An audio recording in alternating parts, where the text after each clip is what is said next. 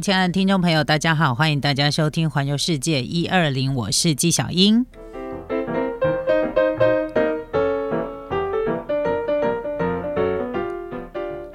好的，今天呢，纪小英要跟大家来讨论一个主题，呃，这个主题就是以前我们总是会在节目当中，或者是跟大家讨论的时候，会去讨论说，我我最想去什么地方，然后我最喜欢什么地方，但是我们往往忽略了，你知道，所有的事情都会一定会有正反两面，有你最喜欢的，就一定有你最不喜欢的，有你最期待的，就会有你最失望的。所以今天呢，我们要讨论的是，如果到东京旅行的时候，令人失望的景点，然后被网友票选出来前十名，而且呢，这前十名还是日本网友票选的哦。我们将跟大家来公布日本网友票选的最失望景点。可是我我想要跟大家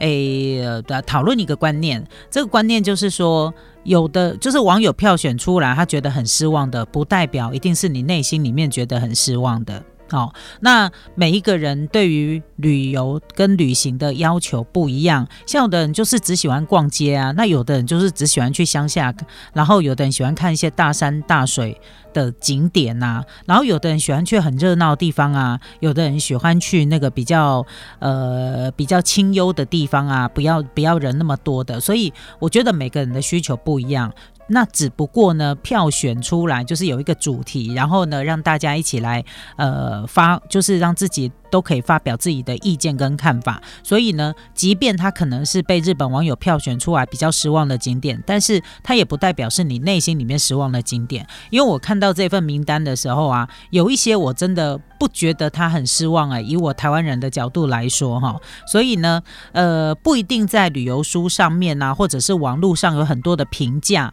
然后呢得到一致好评的，就一定也会得到你的好评。我觉得它都只是一个参考参考的数。剧像现在很多人呃出去玩，然后你可能要找一间餐厅吃饭，然后或者是你要去的景点，大家都一定会先上网 Google 一下，搜寻一下，看看有没有一些呃这个旅游的部落客啊，然后或者是呢这些呃旅比较喜欢旅常常在旅行的这些朋友们的一些经验，然后大家去搜寻别人的旅行经验，然后再来决定自己要不要来排入这样的一个景点，或者是你要先进这一家餐。餐厅吃饭以前，你要预约以前，或你要排队以前，我相信很多人到国外去的时候都会这样。我会先 Google 一下，说，哎，这一间这个餐厅它的它的评价怎么样？那我我们就必须要更中肯的来说，这间餐厅你查的如果是 Google 评价，你看到的可能都是一些台湾人的评价。好，那如果你上的是，比如说你到欧洲，你到法国，你到。你到韩国、到日本，然后到泰国，然后到其他国家，你上的是他们当地，就是当地的一些美食评论，诶，它的结果可能跟你看到台湾人的评价其实是不太一样的哦，哈，所以我觉得我们必须中肯一点的来看待大家这些，来看待这样的评价。我看到很多人排队，然后评价也很好，然后你就真的去，你就真的去吃了，真的去消费了，踩到雷的也非常非常的多，好不好？所以我觉得，呃。它是一个参考数据，但是它不是一个百分之百肯定的结果，好吗？好的，首先呢，我们来介绍的就是，呃，到东京去旅行的时候呢，日本网友票选出来的这个前十名哈，就是最最令人失望的景点。好，首先呢，我们来介绍的这一个地方呢，就是 让大家呢觉得非常的。不可思议的这个景点呢，我们也跟大家一起来分享一下了哈。首先，我们从第五名开始讲好了。第五名居然是那个上野的阿美横丁。好，那其实呃，东京的上野车站啊，如果你到东京的上野，大概过一条马路就。过个十字路口就会直接到那个阿美横丁嘛。那阿美横丁其实是在上野车站跟玉兔顶车站之间，哈的一条商店街。那它的旁边就是呃上野的旁边就是浅草。其实它你你等于就是你会觉得浅草的附近在那个压上去那边就是晴空塔附近嘛。那那个地方本来就是一个我觉得观光客非常非常多的景点，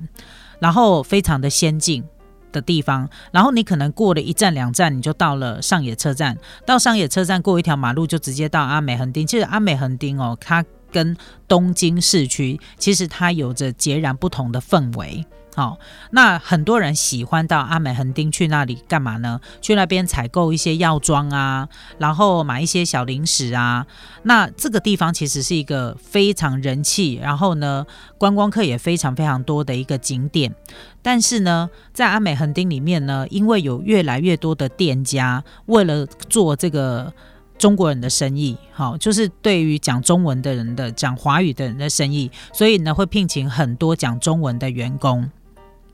然后呢，原本呢是属于比较下庭式风情、比较怀旧的这种很有浓浓日式风情的小巷呢，它就塞满了大批的观光客。然后呢，对日本网友来说，他们就觉得说这里呢。太挤了，然后呢不好买，人非常非常的多。那对于台湾人来说，会觉得这里太多人讲中文了，没有出国的感觉，所以呢，它就被列为是失望景点当中的其中之一。但是我要讲的就是说，它虽然对那个日本来说，他们觉得就是有点失望的景点。你你其实说它，其实阿美横丁在早期啊，它本来就是一个汇集了很多。其他国家的民众的人到日本讨生活的人，很多人会到这个地方来，是他的那个生活圈。为什么呢？因为他这一条商店街啊，它其实包容性非常的强。你在这里你会看到很多很多的异国料理、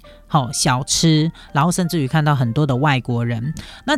虽然说这最近这几年，就是最近这十年呢，呃，中国人变很多，因为为了要做中国人的生意，所以你会发现里面的店有很多，原本老店还在哦，但是他也加了很多新的店。那新的店家进去进驻之后呢，他聘请了很多会讲中文的中国员工。那很多人到这个地方来逛的时候，如果你不是对这个区域那么熟的时候，你很自然而然的就会走进这种会讲中文的店里面，那你就会发现说有很多呃中国籍的员工，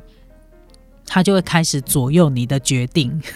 好，我这样讲有没有比较比较中肯一点？就是比如说，你到那个药妆店里面去，你原本可能要买这个东西，可是因为你遇到了会讲中文的这个中国籍的员工，他就会跟你说：“哎，我们都你你你呃，如果你是因为那个眼睛不舒服啊，然后或者是皮肤过敏啊，然后你可可能会有你想要买的一些产品，他会跟你讲说：哎，我们都用另外一种产品。那你很自然而然你会觉得：哎，那个。”就是在异国呢，有一个人可以跟你讨论这个，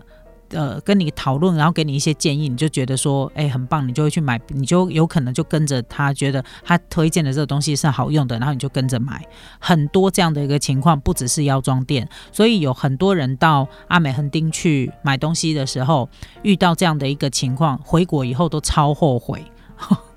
就会觉得为什么我当初没有没有坚持自己的意见呢？哈，那其实这个现象它不是只有发生在阿美横丁，在日本的很多其他的景点其实都会有一样的一个情况。所以，我应该曾我在节目当中我曾经跟大家分享过，就是我其实到日本去旅行的时候啊，我喜欢去那个很老很旧的店里面去买，因为它里面都是一些资深员工。好，然后呢？呃，如果他一直不断的跟我，就是我知道他是中国籍的员工，就是他一直跟我讲中文，然后会会一直要推荐我东西，即便我可能日文也不是太好，但是我也不太会去接受他推荐的东西，我可能就不会在这家店消费了，哈，所以，呃，这个是。我我觉得这是经验使然呐，因为我这个避免就是我回国以后后悔，说我为什么会被人家，我为什么会被人家左右我的想法跟我的决定哈，所以我通常如果到国外去的时候啊，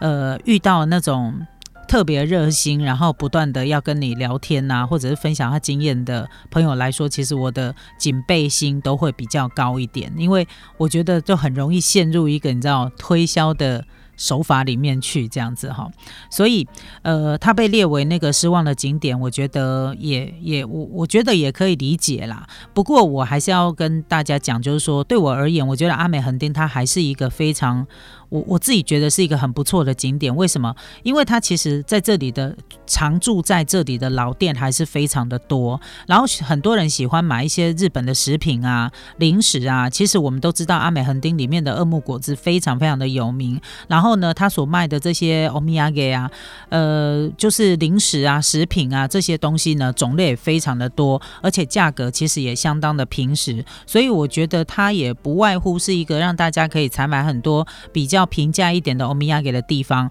那可能会有很多人。如果你对吃的要求品质比较高，你会觉得说，我好像在这边买的零食没有那么样好吃。其实也没有错，为什么？因为二木果子这个地方啊，它其实它贩售的大部分的商品都是比较平价的，所以它都算是日本的比较。呃，有一些品牌其实是看起来你觉得很像，如果你不是对这个食品特别了解，你觉得看起来很像，你以为就是它了。但是它其实有很多是日本的二线、三线的商品，所以它价格当然会比你在买的那个一线商品便宜一点。那当然一分钱一分货，对日本来说绝对是。所以你会觉得为什么买回来我你会觉得没有你以前买的好吃？那其实是因为你可能买到是二线或三线。品牌的商品，而不是你原本买的那种一线品牌的商品，当然一定会有差。但是，所以我就说，如果你是要去买，呃，比如说要回来送给一些亲朋好友或小朋友，骗骗小朋友那种，我觉得是 OK 的。可是不是二线商品或三线商品，它品质就不好，不会，那只是口味上的差别而已。然后再加上，因为它价格比较平实嘛，我真的是觉得说，既然人家价格就便宜了，你就不能够要求说我要买二线的，我付二线跟三线品品牌的价格，但是我要买到一线品牌的味道，那是我觉得那是不可能的啦，哈！再加再加上现在就是一个物价上涨的时代，这个几率实在是太低了，好不好？所以。阿美横丁虽然被归类为是东京令人失望的景点，但是我对我觉得对于大部分的观光客的朋友来说，如果你不要那么轻易的被左右的话，基本上我觉得它还是一个蛮好采买的一个店。再加上因为它交通非常的方便哦，所以在呃还有这一条路上呢，来自世界各国的的国籍的。观光客或者是当地人，就是他可能是来东京上班呐，来东京呃来东京工作。其实有很多他们也都会住在这个区域，好，因为我觉得是因为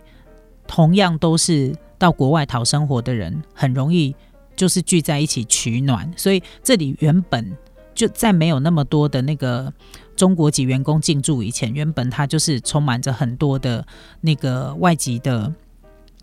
外籍的移工吧，应该这么说，就是到东京打工的朋友，其实也蛮多人会住在这个地方的哈。但是我们摒除这些呃许多的这个外籍的，就是外国人到这个地方来呃，就是聚集而言，它原本就是一个呃相当有日式风情的一个很古很兼顾着传统的一个。区块，好，所以我觉得也没有让大家，也没有像大家讲的那么糟，这样哈。好，那接下来介绍的这个是在元素的竹下通，这个是很多第一次去东京自由行的人一定会排进去的景点。但是我真的可以告诉大家，不用排没有关系，因为这一条竹下通呢，短短三百五十公尺的商店街，它聚集了日本年轻人最喜欢的一些潮潮流服饰啊、动漫商品啊。那每一次只要到到周末的时候，都是人潮爆满，寸步难行，就是它是那种被人家挤着。你都你根本不用自己走，你就被人潮这样挤着动哈。那对于那种像我不喜欢人挤人的感觉来说，吼，我怎样就痛扣哎。那有时候挤挤挤挤出火气来。那大部分的店家，尤其是竹下通的店家，都是以年轻学生族群来当他们主要的消费者。所以呢，呃，在这里你可以买到一些很低廉的商品，但是呢，价格很低，你就没有办法兼顾品质。所以呢，建议如果你来到这里，的话，可以用一个比较单纯欣赏的角度，就是刘了刘姥姥逛大观园这样的一个角度来去感受日本独特的这种次文化的气氛。所以，如果你不怕挤的话呢，呃，第一次来的时候也是要来看看一下它的人潮。我记得我第一次到足下通的时候啊。我总共去过两次到三次。我第一次到竹下通的时候，真的就是被人潮推着走。我第二次再来的时候呢，是带朋友去，然后朋友说想要感受那种次文化，然后我就把他带到竹下通的那个门口，就让他自己去走。然后我就跟他讲说，你走完之后，我就在原点这里等你，因为我完全不想要进去挤那三百五十公尺哈。所以呃。这个这个而言，这个这一个点呢，对很多的网友而言，被票选为失望的景点，我觉得也可想而知。对我而言，我会觉得我就是抱着那种刘姥姥进大观园这样的心态来啦。好，那你你说他有多失望？我觉得其实也还好，好不好？年轻人喜欢就好。好，那接下来我们来介绍的是在位于东京近郊，在多摩市的一个三丽鸥的彩虹公园。它是一个以三丽鸥人气角色为主题的室内游乐园，所以呢，这个游乐园里面到处可以看得到 Hello Kitty 啦、美乐蒂、大耳狗这些。它就是一个让你拍照打卡，然后有一些主题餐厅，还有一大堆让你买都买不完，然后会破产的周边商品。那很多人认为说它叫做游乐园，倒不如说它是一个大型的主题商店，因为实际上可以让你去玩的体验的互动设施不多，然后还要买票。然后进去以后呢，就是不断的叫你把钱掏出来。其实我我觉得这个真的是，如果你对那个 Hello Kitty 啊，然后对那个大耳狗啊，对美乐蒂啊，这个你有独特的爱，Kiki 啦啦这种，你有独特的爱的朋友的话呢，你才会想要去。那如果像我这种比较务实派的啊，我就不会花钱进去这一个游乐园。好，所以你也不能说他有多失望。我觉得是看你自己本身的需求，还有你对。你对这个三丽鸥，呃，三丽鸥的这些这些卡通人物啊，有没有爱？如果有爱的话呢，很多人像很多 Hello Kitty 控啊，他就觉得哇，我非去不可，然后要只有在这里有的一些限定商品，要把它买回家。自己拥有有没有？所以你说他失不失望？我觉得对于呃三丽欧没有特别爱的人，当然失望。但是如果对于这个呃这些卡通啊特别的喜爱三丽欧的这些呃设计出来的这些卡通。的造型，你非你是很有爱的朋友来的，很有爱的朋友来说，你一定会半缸钻缸哈走一趟这样子，因为它最主要还是要卖你很多的周边商品，而不是太多的玩乐体验设施。即便有的玩乐体验设施，我觉得它比较适合 baby，就是比较适合婴儿、幼童，好不好？大一点的。然后，如果你对三丽鸥没有爱的那个。那个体验设施很少，你根本连想玩你都不会想要玩，好，所以它就被呃算，它就被列为是一个失望景点了。好，我们先休息一下，待会回来。